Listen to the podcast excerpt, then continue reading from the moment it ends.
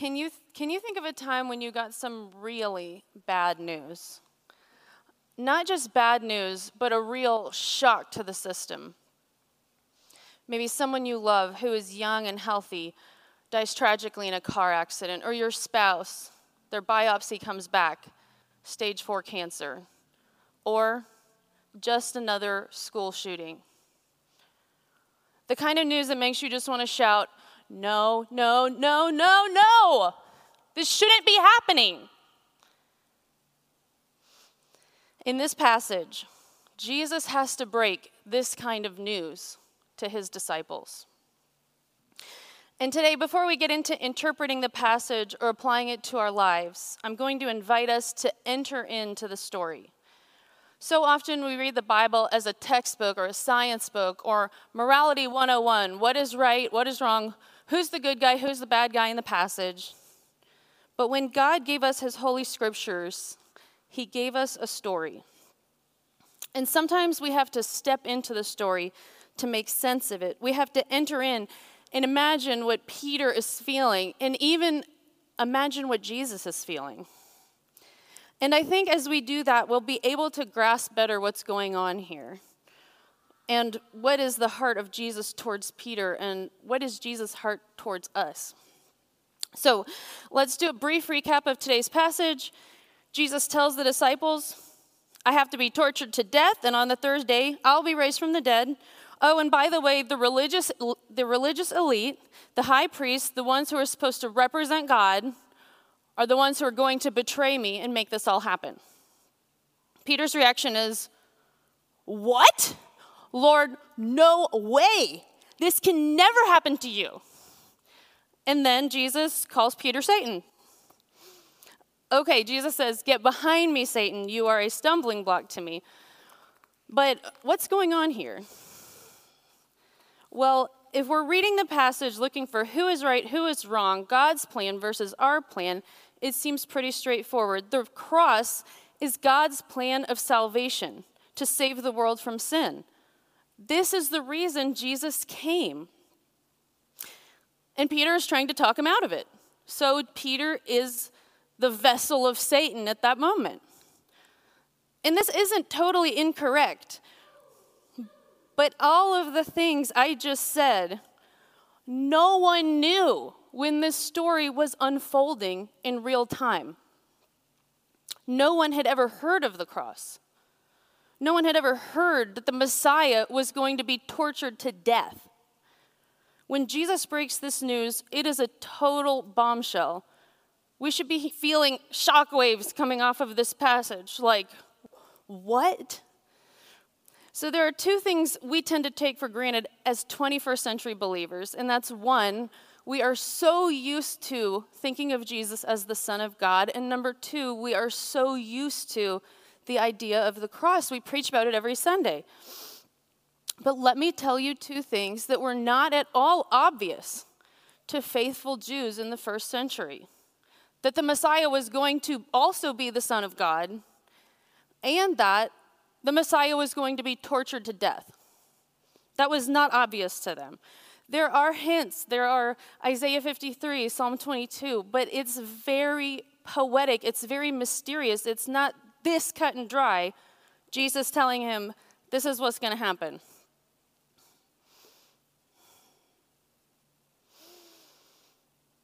And in Matthew, both of these things are being revealed to the disciples at Caesarea Philippi in this moment, in this conversation. As we heard about last week, Jesus finally breaks his silence and reveals that, yes, he is the Messiah and the Son of God. This would have been great news. They would have been ecstatic. They would have been like, I knew it. I was right. He's the one. And how lucky are we? We were chosen by Messiah out of all the people in Israel. And right then, right in the middle of this celebration, Jesus drops this bomb.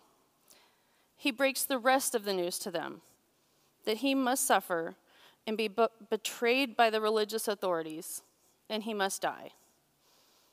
Talk about whiplash. Talk about an emotional roller coaster. So, I know this is by no means a perfect analogy if you want to start getting the clip ready, but don't roll yet. Um, I know this is not by any means a perfect analogy, but I was trying to think what can help us kind of understand the emotional thing that's going on here. So, um, oh, it's very dark. Sorry, I'm still. Let's just be in the dark for a minute. Um, so, I want to show you this um, this clip from Avengers with Tony Stark and Pepper. So, just first, let me explain. Um, Tony and Pepper are married, and Tony has just blasted up into an alien spaceship from New York to fight evil aliens again. And this is after Tony already promised her, I'm not going to save the world again. All right, so roll the clip.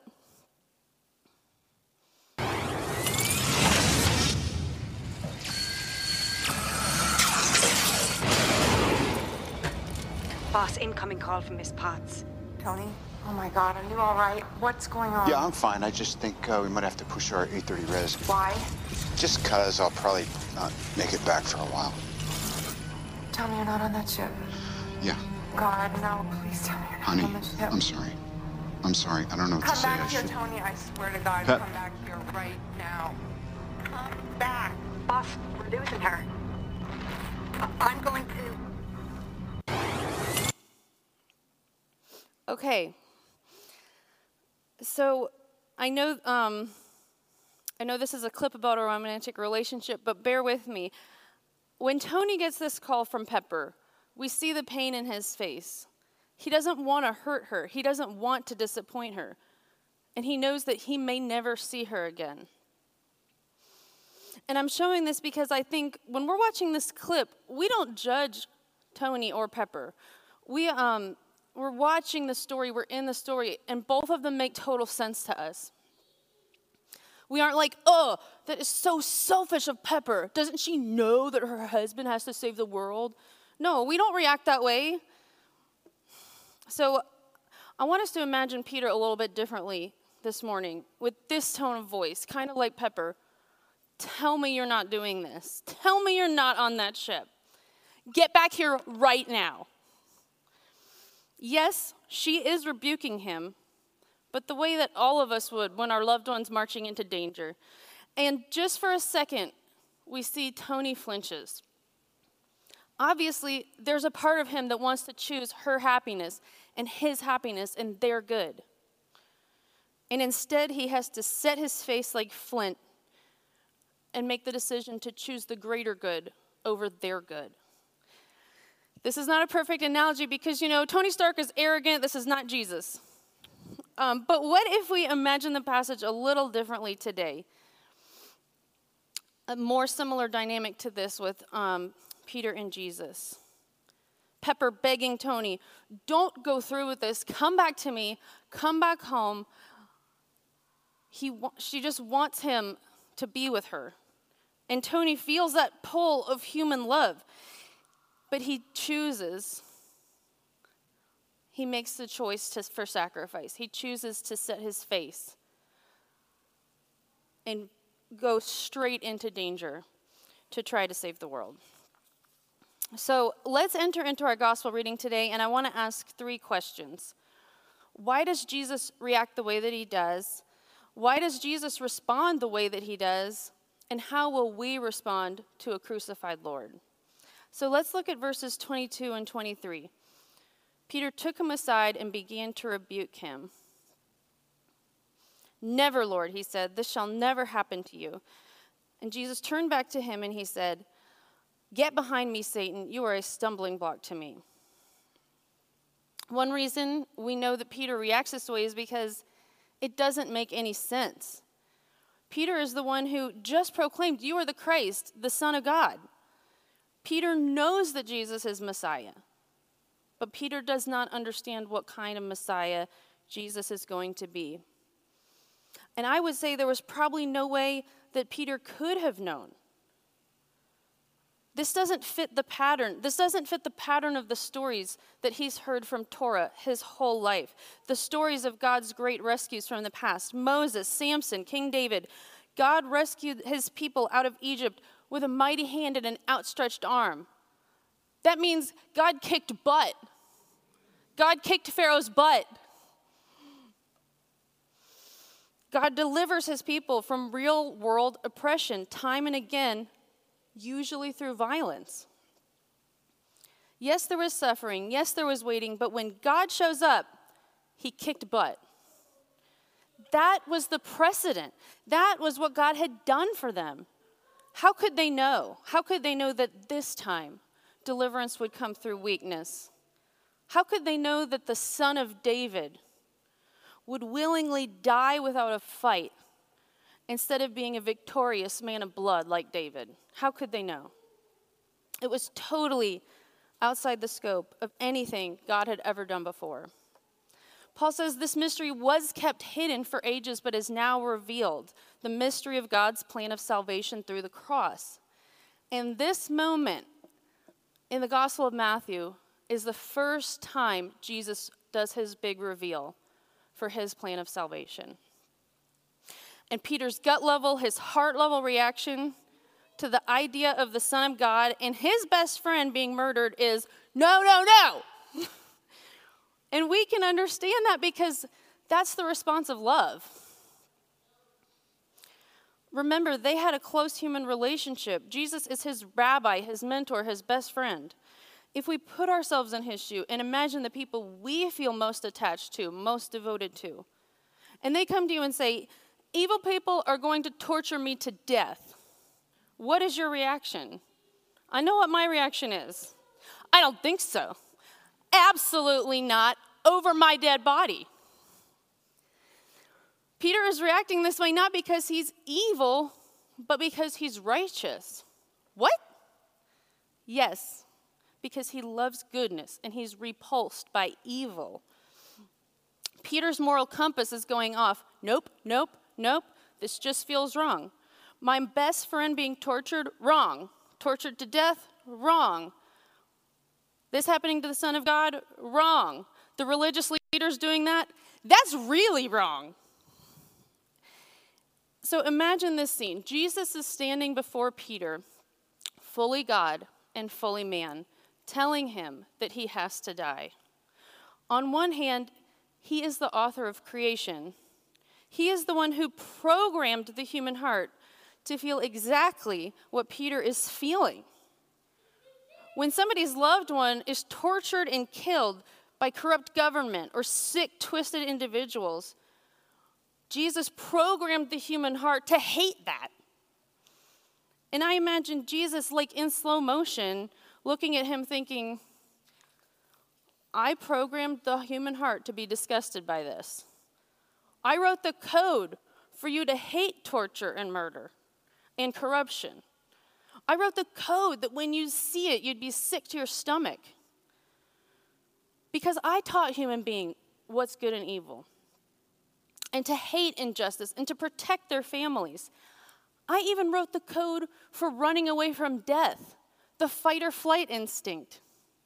And I'm here having to look you in the eye and tell you we are going to ignore that programming. I'm here as the author, as the programmer, telling you to trust me. I'm overriding my own programming right now, but I'm also in the system. I'm also a human being, and I'm feeling everything you're feeling. Everything I've programmed human beings to feel in the face of torture and evil and death. And I'm feeling it too. But I'm telling you, I have to override this programming that is telling us, no, you can't die this way. Because it is the only way to save the world. And I wouldn't be doing this unless it was the only way. It's gonna look like I'm letting the virus win. It's gonna look like I'm letting sin and death and the devil win and letting the bug take over and destroy the system. But it's actually the only way I can wipe the system. It's the only way I can kill the bug. And it's infected the entire system. And if there was any other way, I wouldn't do it. Because Peter is saying, Lord, no, there has to be another way. There has to be another way to save the world. And if there was, God the Father would not have allowed this to happen to his son. And Jesus would not have signed up for that mission. He did it because there was no other way. The system had to be wiped by the pure blood of the Lamb And that is why it is so grievous to the Lord when we suggest there could be other paths to salvation. It would be sick if God allowed his son to be tortured to death if there was any other way. God would never have allowed that.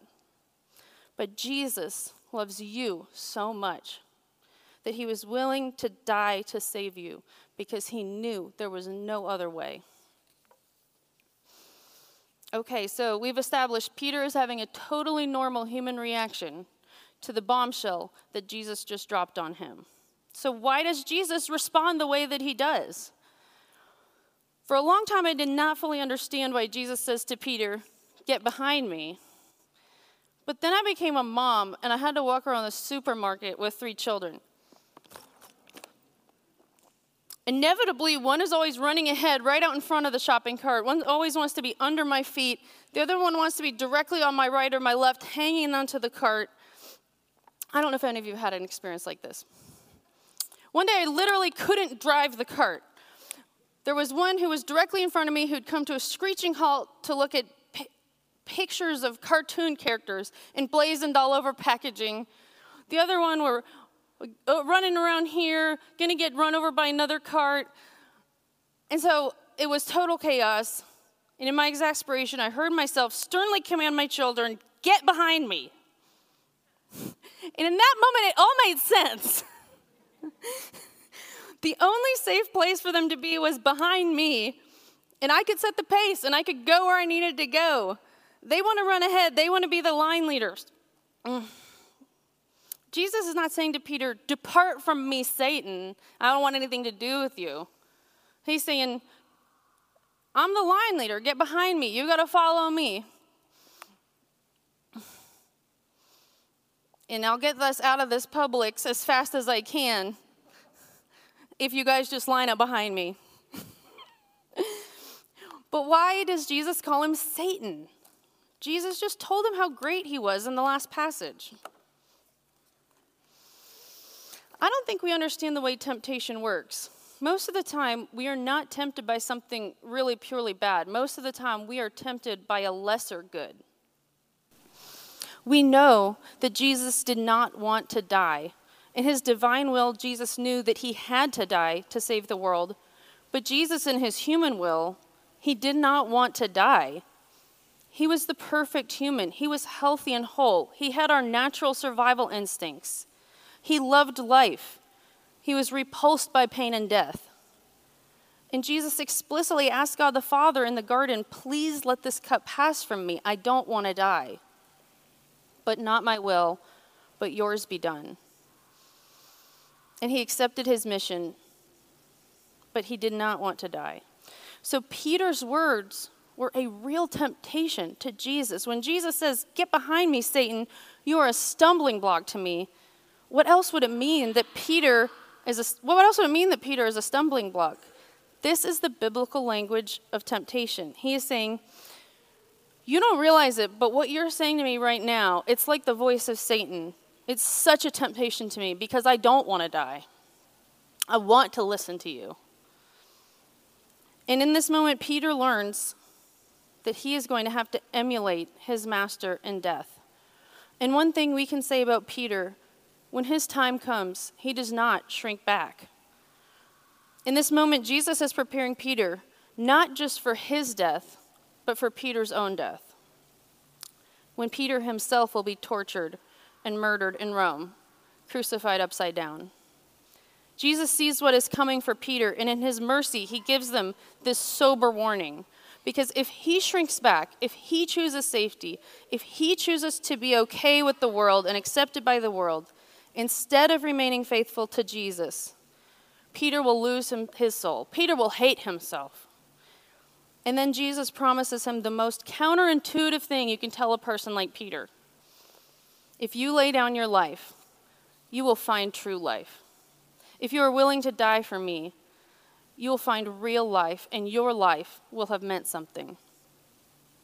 And the question for all of us today is how will we respond to a crucified Lord. We know that a student is not above his master, But what does it mean for us to take up our cross and follow Jesus today? We're probably not going to be like Peter. I hope, I pray that we're not going to all be like Peter. Jesus says, Whoever wants to be my disciple must deny themselves and take up their cross and follow me. When Jesus says, deny yourself, he's not saying, I want you to be miserable. He's not saying, I want you to squash all your wants and needs to please everybody around you. Deny yourself doesn't mean be a doormat to other people. Jesus is saying, follow me, focus on me. Don't focus on yourself, don't focus on the world, don't focus on other people, focus on me. And that's one of the things that's actually happening in this story. Jesus is having to clamp down that part of himself that wants to please Peter, that doesn't want to disappoint Peter. Even that good instinct we have to deny sometimes. Some of us are more oriented towards self preservation, some of us are more oriented towards living for others, and some of us are more oriented towards success and respect. And none of these things are bad. But Jesus had to deny all of those good impulses in order to walk to the cross. He had to say no to his self preservation instinct. He had to say no to what Peter wanted for his life, what his mother wanted for his life, and he had to break their hearts. And he had to say no to the human desire for success, for respect, when he was spit upon, when he was humiliated, and died as a criminal. We may not die in the manner of Jesus or Peter, but we all have to deny those things. All of those things that could become a roadblock to us being faithful to Jesus. There will be big ways and little ways when we have, that we have to d- deny our self preservation, our need for the approval of others, and our desire for success in order to follow Jesus. We have to lay down any of those things when they become barriers, when they become stumbling blocks to following in Jesus' footsteps, in the steps of our rabbi. And we have to take up our cross and set our face like flint and follow Jesus in his steps. Jesus is the line leader, and we are disciples, and we must follow our leader. Amen.